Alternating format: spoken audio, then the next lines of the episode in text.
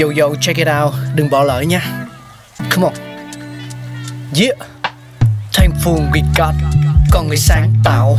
Mà sống dồi dào. Tình tuổi trời sao vương cao là tích tắp. Phát minh đầy ắp xây đắp tương lai.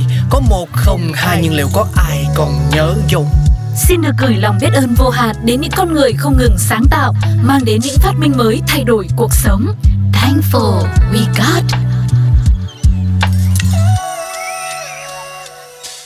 Hello, xin chào mừng tất cả quý vị và các bạn đang quay trở lại với Thankful We Got ngày hôm nay. Và nếu mà những ai yêu thích âm nhạc và nhất là những âm thanh đến từ tiếng đàn piano thì ngày hôm nay hãy cùng Phương Duyên chúng ta đến với phát minh ra chiếc đàn piano nhé. Vào cuối thế kỷ 17, tại Bảo tàng Nhạc cụ thành phố Florence, nước Ý, có một nhân viên quản lý tên là Bartolomeo Cristofori.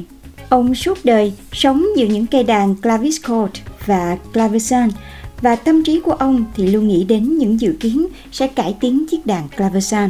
Phát minh của ông rất đơn giản, đó chính là thay các que gãy dây bằng các búa nhỏ đập vào dây đàn. Đập mạnh hay yếu sẽ tạo nên âm thanh lớn hoặc nhỏ.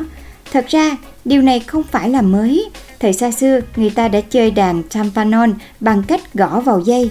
Vấn đề ở chỗ là làm cho búa gõ lên dây đàn được liên hệ chặt chẽ với lực tác động trên bàn phím. Để ấn mạnh lên phím sẽ có âm thanh lớn, ấn nhẹ thì chỉ có âm thanh nhỏ hơn. Người ta không biết Bartolomeo Cristofori đã phải mất bao nhiêu thời gian và thử nghiệm bao nhiêu giải pháp, nhưng đến năm 1709, những người tới bảo tàng Florence đã có thể được chiêm ngưỡng bốn cây đàn clavecin cải tiến do chính ông chế tạo với tên gọi mới cũng do ông đặt, đó chính là Clavecin mabalo Coin Piano e Forte mà sau này người ta gọi tắt là piano. Giải pháp ưu việt cuối cùng là ông đã tạo ra một thiết bị tinh xảo gồm một đòn bẩy kép có gắn búa nhỏ, nhẹ, bọc da gắn với phím đàn và chịu tác động trực tiếp của lực tác động trên bàn phím. Búa đập vào dây đàn để tạo ra âm thanh và có bộ phận ngắt âm bằng dạ khi ngón tay không còn ấn xuống phím đàn nữa. Tuy đàn piano có nhiều ưu điểm nhưng nó vẫn chưa được các nhạc sĩ dùng ngay và Cristofori đã chết trong nghèo túng năm 1931, không kịp chứng kiến giây phút đăng quang của đứa con do chính mình tạo ra và bản thân ông cũng không được nhiều người biết đến. Đàn piano sau đó đã được các nhạc sĩ như Mozart hay là Beethoven tiếp nhận và thổi vào đó những giai điệu mê hoặc với sự nhạy cảm về cường độ, âm thanh sang và trong trẻo, nhiều sắc thái, các phòng hòa nhạc đã mở toàn cửa đón nhận nó. Và câu chuyện về chiếc dương cầm đưa ta trở lại đất nước Tuscany thuộc nước Ý ngày nay vào những năm cuối thế kỷ 17. Nơi ấy có thái tử Ferdinando de Medici, một người yêu thích và luôn tài trợ cho các hoạt động nghệ thuật âm nhạc. Năm 1688, thái tử tới Venice tham dự lễ hội Carnival và trên đường về nhà khi đi ngang qua thành phố Padua, ông và Cristofori đã gặp nhau. Và đây là thời điểm mà nhà quý tộc đang tìm một kỹ thuật viên để chăm nom cho các nhạc cụ của ông, thay thế người tiền nhiệm đã mất. Tuy nhiên, Thái tử Ferdinando không chỉ mong đợi ở Cristofori dừng lại ở vai trò một kỹ thuật viên mà còn phải là một người cải tiến nhạc cụ. Lúc này ở tuổi 33, Cristofori chưa có phát minh gì đáng kể.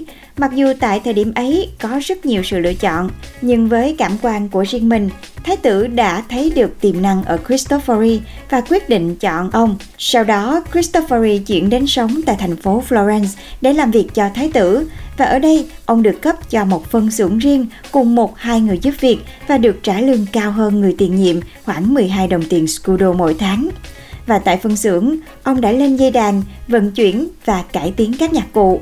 Đặc biệt là ông còn được giao công việc trùng tu các cây đàn clavecin quý giá. Và đây là một loại đàn rất thịnh hành lúc bấy giờ, có bàn phím và âm thanh được phát ra bằng một hệ thống cần có móc và ở đầu cần để gãy vào dây đàn. Tuy nhiên, nó có một nhược điểm lớn là không có khả năng phát ra tiếng to nhỏ theo độ mạnh nhẹ khi người chơi nhấn phím. Chẳng ai biết được Christopheri đã phải đổ bao nhiêu công sức và nhiệt huyết, trải qua bao nhiêu phép thử để có thể đi đến quyết định cuối cùng là thay các cần có móc để cải dây trong hộp đàn bằng những búa nhỏ có bọc nỉ ở đầu búa để cỏ vào dây đàn. Và theo sử sách ghi chép lại, cây dương cầm đầu tiên được Christophery chế tạo năm 1709, Như vậy, tính đến nay, dương cầm đã hơn 300 tuổi. Theo thời gian, tên của cây đàn được rút ngắn lại từ piano forte và cuối cùng là piano như ngày nay. Đối với người yêu âm thanh tinh tế của cây dương cầm, giấc mơ của Christopher đã trở thành sự thật và nó sẽ còn sống mãi. Và vừa rồi là sự ra đời của chiếc đàn piano. Các bạn nghĩ sao về điều này? Hãy chia sẻ về cho Pladio nhé. Và hẹn gặp lại tất cả các bạn trong Stanford We Got tập tiếp theo. Wow Oh,